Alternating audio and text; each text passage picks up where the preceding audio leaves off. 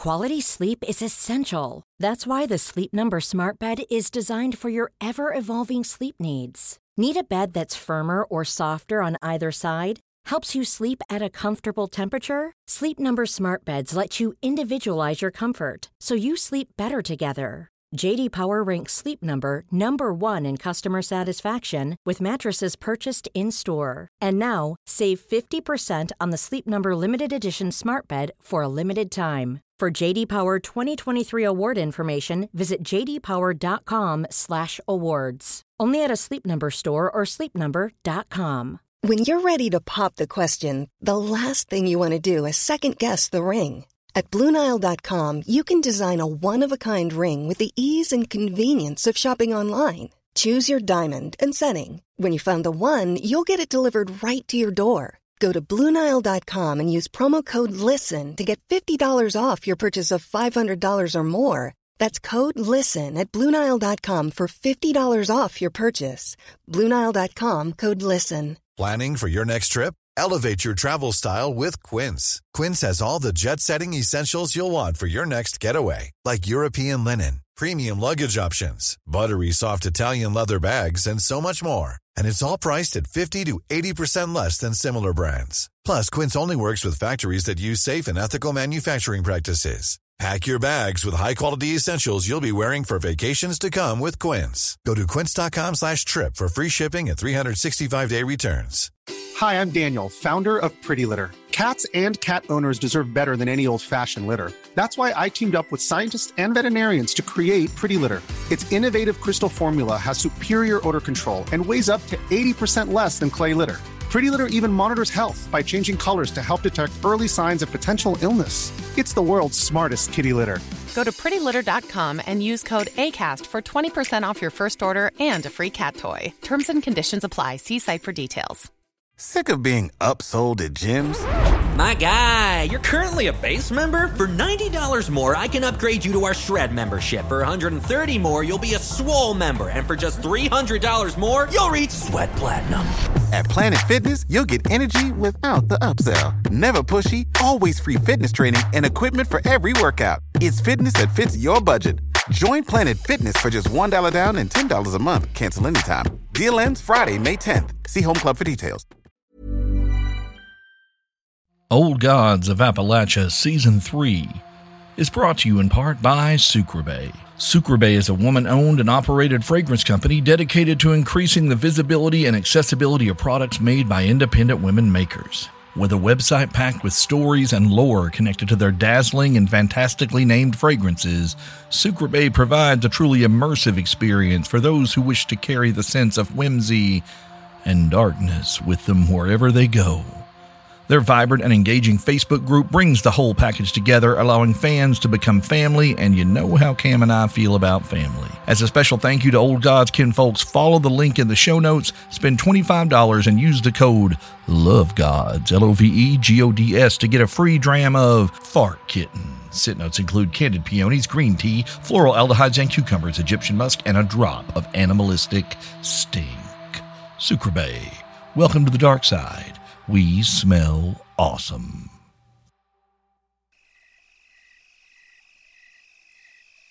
Old Gods of Appalachia is a horror anthology podcast and therefore may contain material not suitable for all audiences. So listener discretion is advised.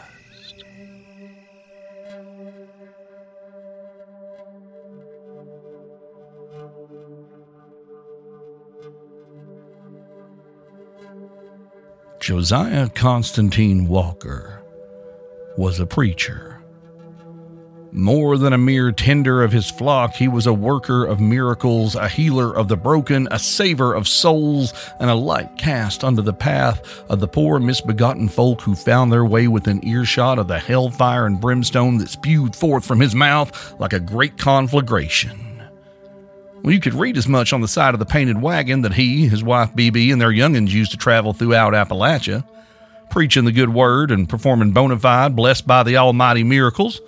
Though results might vary based on the amount placed in the collection plate, no refunds.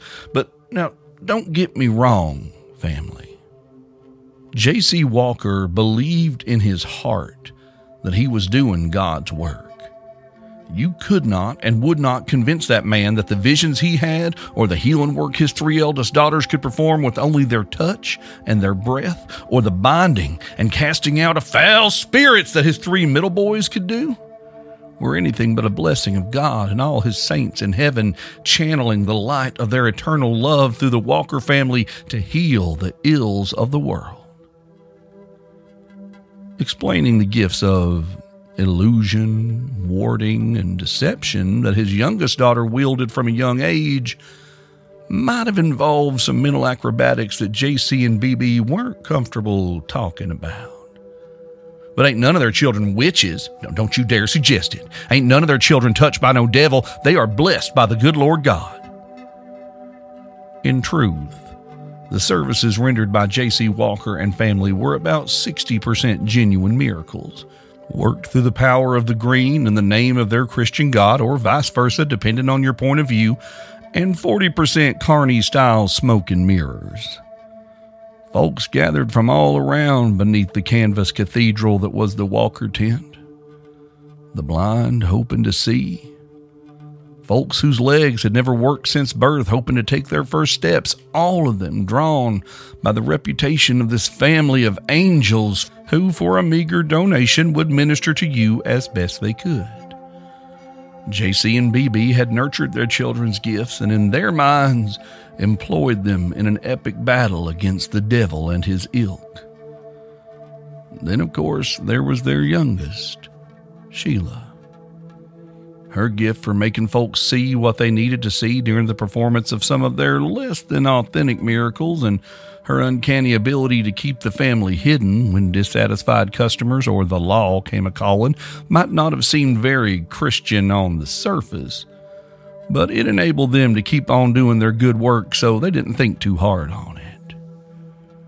In particular, no one ever thought to ask little Sheila what she believed how she felt using her gifts to deceive folks on the nights the blessings didn't work out the way they wanted nor what she thought of helping her daddy take good people's money for something that Jesus never charged two nickels for.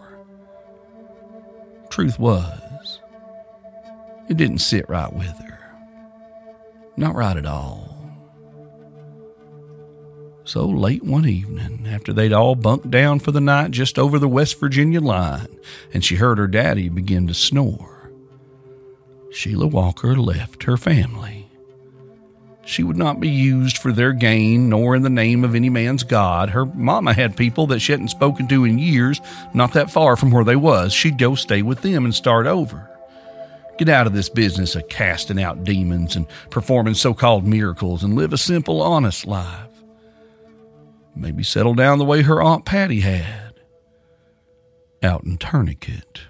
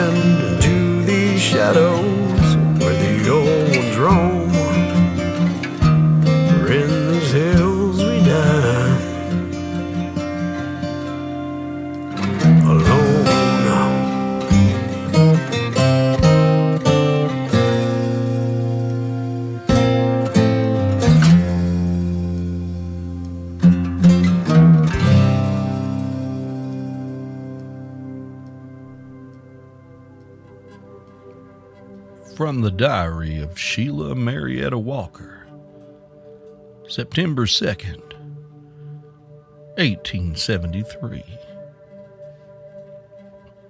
My Aunt Patty opened this boarding house to be just that a boarding house.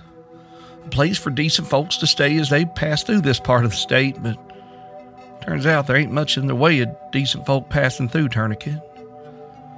Aunt Patty told me that most men come here for the girls that work out of the houses that the companies own out on the main square. She asked me when I come here if I knew what that meant. I said I did. Daddy preached against whoring as much as he did drinking and gambling. I've known since I was a little and what those harlots and women with devils in them were doing to earn their money. Except now that I know a bunch of them from town, they ain't no devils or evil women. They're just women trying to make ends meet. And I ain't saying they all angels or nothing. Some of them are downright rotten to the core and would cut you as soon as look at you, but it ain't as cut and dried as Daddy liked to preach. Aunt Patty said we might have to look at renting some rooms to girls like that if we want to keep our doors open. Shoot, if we can give them a better place than the Black Diamond or uh, that awful Babylon, why not? People got to work. They can work safer here, then that's a good thing, right? September 10th, 1873. Aunt Patty rented the back two rooms to a couple of girls from Ohio. They received callers every night last week, and they paid us for two months' rent in advance with the proceeds. I think we might be all right. September 14th, 1873. A man tried to threaten one of the girls with a knife last night when he didn't want to pay. The girl, Francine, uh, pulled a pistol and shot the man in the foot. He hobbled out hollering and making threats, and Aunt Patty and the girls sat up all night, Francine with her pistol, and Aunt Patty with her shotgun, and Carlotta with her knife. No men ever come, though. Belle Calloway flipped forward through her grandmother's diary, reading accounts of girls coming and going, incidents of violence that flared up from time to time as the boarding house transitioned to a full time parlor house. Her grandmother had served as her aunt's right hand in the running of the house, keeping the books and other sundry jobs not related to the servicing of the clientele. It was the pages concerning the spring of 1874 that caused Belle Calloway's gift to surge and press against her mind.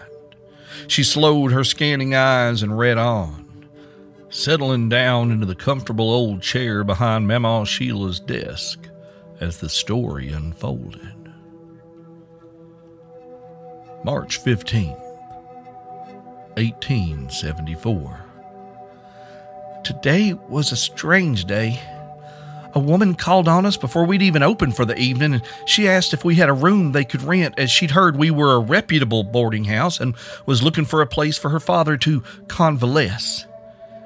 See, he'd been injured badly in the war and had never quite recovered.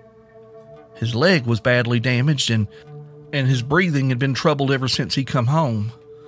They'd heard the air around this part of the mountain was quite restorative and wanted to rent one of the rooms off the back porch with the windows. We must have looked at her like she was out of her mind. This place? Restorative? I guess if you think coal dust and whiskey can fix something, then maybe, but it didn't make no sense to me. We tried to explain what kind of house we were now, but she wouldn't hear it offered us dang near a suitcase full of money for three months. Aunt Patty was hesitant to let a man stay in the house, but we have some girls moving out soon, and money would help soften the blow, so we said yes. March 17th, 1874. Our, our new boarder moved in today. He's a handsome man, older, but not truly old. His hair is still dark, and he keeps it old and parted on the side. I, have only seen his face clearly a couple of times, but he's quite comely despite the scar that marks his forehead. Two of his daughters came with him today, lovely girls in high collared dresses. You, you could see the family resemblance. They, they were polite, if a bit cold. I think they must have run into some of the girls and realized they booked their daddy into a parlor house and not a hotel. Uh, we've been told we can address their father as the Colonel and nothing else. Hell, For the kind of money they ponied up, I'll call him whatever he wants. Aunt Patty seems quite taken with him. I hope they stay. We do need the money. Belle shifted in her chair. Something about the mention of the man called the Colonel made her mind itch and her stomach tense. Sheila's entries went on to detail strange goings ons following the old soldier's arrival, thumps and rattles that came in the night. Long shadows hung about the edges of the ward she'd placed so carefully around the house without her aunt's knowledge. Patty thought the Walker tent revival thing was all smoke and mirrors and didn't understand the things that Sheila could do and see, and that was just fine. Lastly, the Colonel's daughters perplexed Sheila. They all wore the same high neck dresses and blouses, their hair styled neatly in the latest fashions of the day, which was unusual for a mountain backwater like Tourniquet. They all shared the same handsome, if not beautiful, visage, but there was a coldness behind their eyes that seemed completely disconnected from their refined and genteel nature. They made Sheila nervous. June 14th, 1874. I don't know how to make sense of what I just saw. I just saw Aunt Patty leaving the colonel's room on her own. We never go in there without one of his girls with us. They're mighty particular about that. I don't know what she was doing in there, and she didn't see me or answer me when I called to her. Well, then again, we have some new girls moving in tomorrow. Maybe she was just letting him know so the noise wouldn't be a surprise and disturb him. June 30th, 1874. The girls that moved in on the 14th are already gone. They came in that day, dropped their belongings in the rooms they rented, went to the back porch, and just stood there in a line. Like they was waiting for something. I watched them for a while just standing there, and then the door to the colonel's room opened, and a girl I hadn't met yet come out. She looked tired, like she was about to cry. She nodded to the girl at the head of the line, and that one went in next, and the door closed. Was the old coot sampling the goods for free? What was going on here? When the second girl come out, she looked tired and scared. She was with one of the daughters who told the other girls their services were not required today, and they'd call on them when their father needed them. Within a few days of that, the three that had stood in line packed up and moved on, and the first one I saw come out of the colonel's room, well, she just never come home one evening. Her things are still in her room. Oh, what in the world have we let into our house? I tried to talk to Aunt Patty about it, but she said we have to make concessions for a man like the Colonel. He's rendered great service to our country, and now he's due his tribute. His tribute? Since when does Patience Carson, who never finished the third grade, use words like tribute? This ain't right. Belle had begun to sweat. The words seemed to leap off the page and into her mind. The entry from July 7th of that same year sprawled before her like a moving picture. She could see the little house and its hallway, could smell the stink of that place, of tourniquet, the odor of coal and unwashed bodies, the heady musk of a parlor house in summer thick perfumes and incense lit to cover the bouquet of a hard night's work. She saw the woman with the fashionable hair and high collar make her way down that little hall to knock on the door where Sheila Walker and her Aunt Patty usually slept. Even though the scene was just old ink on an even older page, she could hear the woman's silky smooth voice. Sheila, honey, come with me. Your aunt would like a word with you in my father's room. Belle could see her grandmother, barely 14 years old, follow the woman into a dimly lit room. Sheila's handwriting here was hurried, the script pressed hard into the page as if she were trying to capture the moment before it fled her mind, before she lost her mind, perhaps. The colonel sat in his wheeled chair, imperious and looming. He was looking much better these days, His skin had lost its sallow tinge. His hair was lush and dark, neatly combed away from his brow so that his battle scars were in plain view in the lamplight. His hair looked very soft. He seemed much heartier than when he'd come here three months ago. His eyes were a warm, dark brown. His bad leg rested in a brace of some sort, clearly disfigured beneath his pant leg. Sheila had noted that she thought maybe he'd lost part of his foot as well. It looked like it bent in the wrong direction, like an animal's hind leg. Before she could get caught staring, her aunt cleared her throat, and it was only then that Sheila noticed that Patty looked absolutely terrified.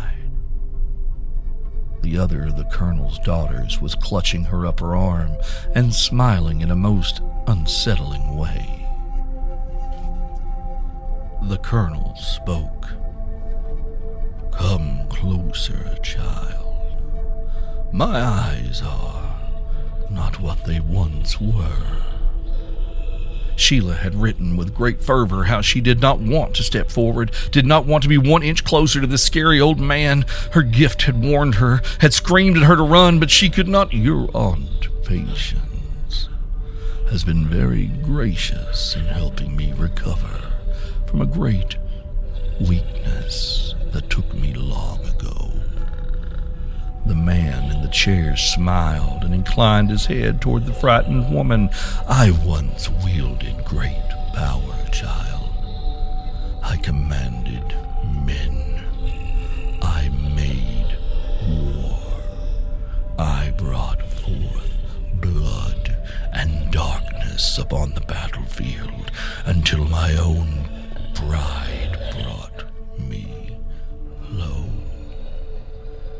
paused, seeming to consider her. Those dark eyes raking over her, measuring her. It is a horrid and loathsome thing to be laid belly up and throat bared for the teeth of those who would hunt you. Hunt, hunt you, sir? Sheila stammered. Those who would strike at one such as I would be very foolish if they did not try to finish the job, but alas, fools they must be, for here I still am. He smiled with all his teeth then, and Sheila had known that what sat in that chair in a fine suit making such a display of genteel manners was anything but a man, far more and at the same time far less than simply an old soldier with a bad leg and a busted face. She wondered what had really put those scars on his forehead. As I was saying, the colonel purred. Your aunt has been very kind keeping me fed and nourished and comfortable. she has brought me everything I've asked for per our agreement. In return, you've enjoyed more and finer clientele than she ever dreamed. Your reputation grows and your coffers are full. And yet, despite all of our goodwill, Miss Patience seems to have reached the limits of her hospitality. The man's voice was like a lullaby, clouding Sheila's mind. When he spoke, she felt like the two of them were the only people in the world. Sheila tore her gaze from the colonel's face, her eyes finding Patty's, and it was then that she saw the tears that streamed down her aunt's cheeks. Patty's lips worked as though she was trying to frantically speak, but her jaw would not unclench to allow a sound to escape. The woman in gray holding Patty's arm sighed dramatically. Oh, fine. You may speak, you old sow. Sheila, Sh- Sheila, forgive me, honey. Please. He's a monster. He, he killed Judy and Colleen and those other girls that never come back. I, I come in here last night to bring him his whiskey, and he had that girl that come last Wednesday all spread out on the bed and, and, and cut open. He was sifting through her guts like he was digging for treasure, and I, I can't do it. I can't do it no more. Y'all can kill me if you want to, but I won't. Before Patty could finish the thought, the colonel's other daughter lunged forward, her body changed as she moved, her dainty hand extending and twisting into something like a monstrous panther's claw as her thin arm lashed, boneless as a bullwhip. With a wet snap, she tore out Patience Carson's throat. Blood spurted across Sheila's face as her aunt's body crumpled to the floor. She stared in horror, unable to breathe, unable to move, unable to think. All she could do was stand there, stunned, as her aunt's lifeblood pumped out onto the fancy rug beneath the colonel's feet. Sheila looked at the thing in the chair, and he stared placidly back at her. She perceived him fully now, at least as much as her gift could penetrate his handsome guise. This was a beast in its ascendance. It had been cast down, but now it had been feeding and regaining its strength, and she'd been helping to nourish it. Now, Miss Sheila, I believe, the colonel asked, his voice all smooth, venomous smoke. I believe this makes you the madame of the house. You will fulfill your aunt's contract with me, and you will do it well. I sense great nerve in you, child. You will not fail me as poor, dear Patience did. Those dark eyes felt as though they were trying to crawl inside her, to seek her thoughts, to claw out the very heart of who and what she was. But Sheila Walker's gift had always lent itself best to obfuscation and concealment. She was a keeper of secrets, and so she hid herself from him, and he sensed her true nature not. We will grow to know each other well as time goes by. And perhaps hmm, we will speak of many things. But for now, you may go. My daughters will give you the same instructions I gave your auntie. Follow them, and we will do great things together, Sheila Walker. Great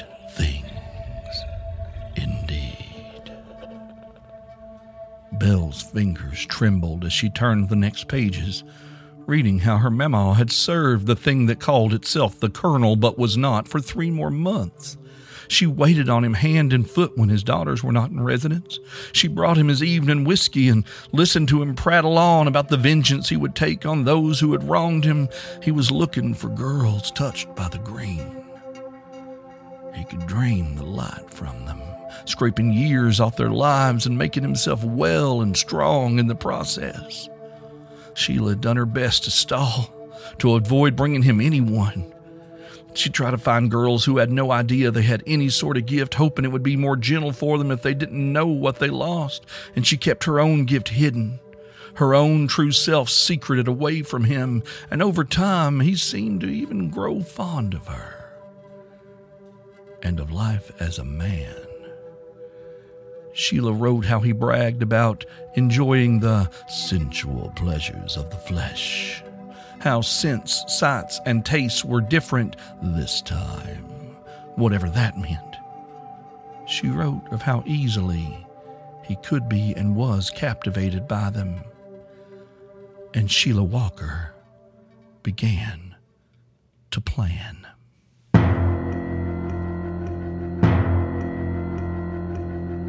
There is a curse upon my every waking breath, and I cannot escape the. Well, hey there, family.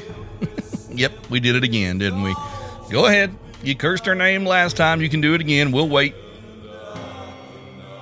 Are you done?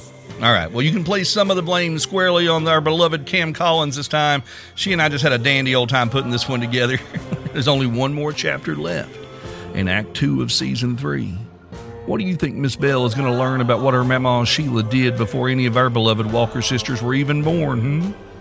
Why don't you join us on social media or over on the Discord server? Talk about it with the rest of the family. Head on over to oldgodsofAppalachia.com and complete your social media ritual. And follow us on Facebook, Instagram, and Twitter. And jump into the deep waters of speculation with your cousins on the aforementioned Discord server. Now, if you want to sign your name in our black book and help us keep the deep fires burning, you can head on over to patreon.com slash old gods of Appalachia. For where a reasonable sum, you can gain access to exclusive content like 17 episodes of Build Mama a Coffin, 10 episodes of Blackmouth Dog, and the two-part thriller Door Under the Floor with a whole lot more exciting content that's just right around the corner. Now, this is your ever so often reminder that Old Gods of Appalachia is a production of Deep Nerd Media distributed by Rusty Quill. Today's story was written by Steve Shell and Cam Collins and performed by Steve Shell. Our intro music is by Brother Landon Blood, and our outro music is by Those Poor Bastards. We'll talk to you soon, family. Talk to you real soon.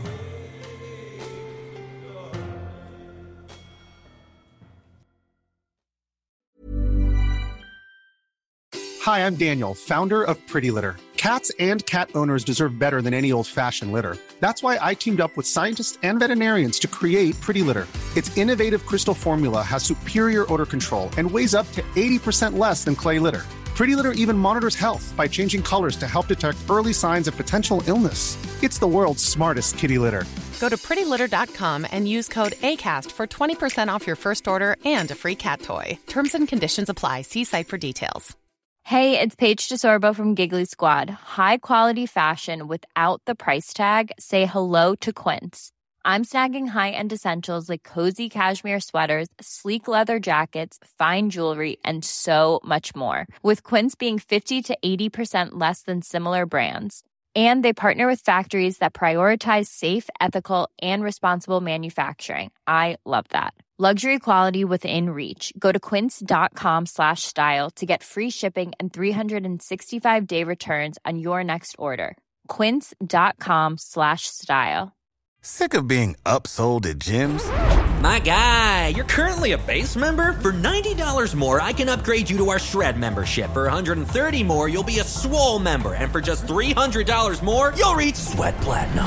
At Planet Fitness, you'll get energy without the upsell. Never pushy, always free fitness training and equipment for every workout. It's fitness that fits your budget. Join Planet Fitness for just $1 down and $10 a month. Cancel anytime. Deal ends Friday, May 10th. See Home Club for details.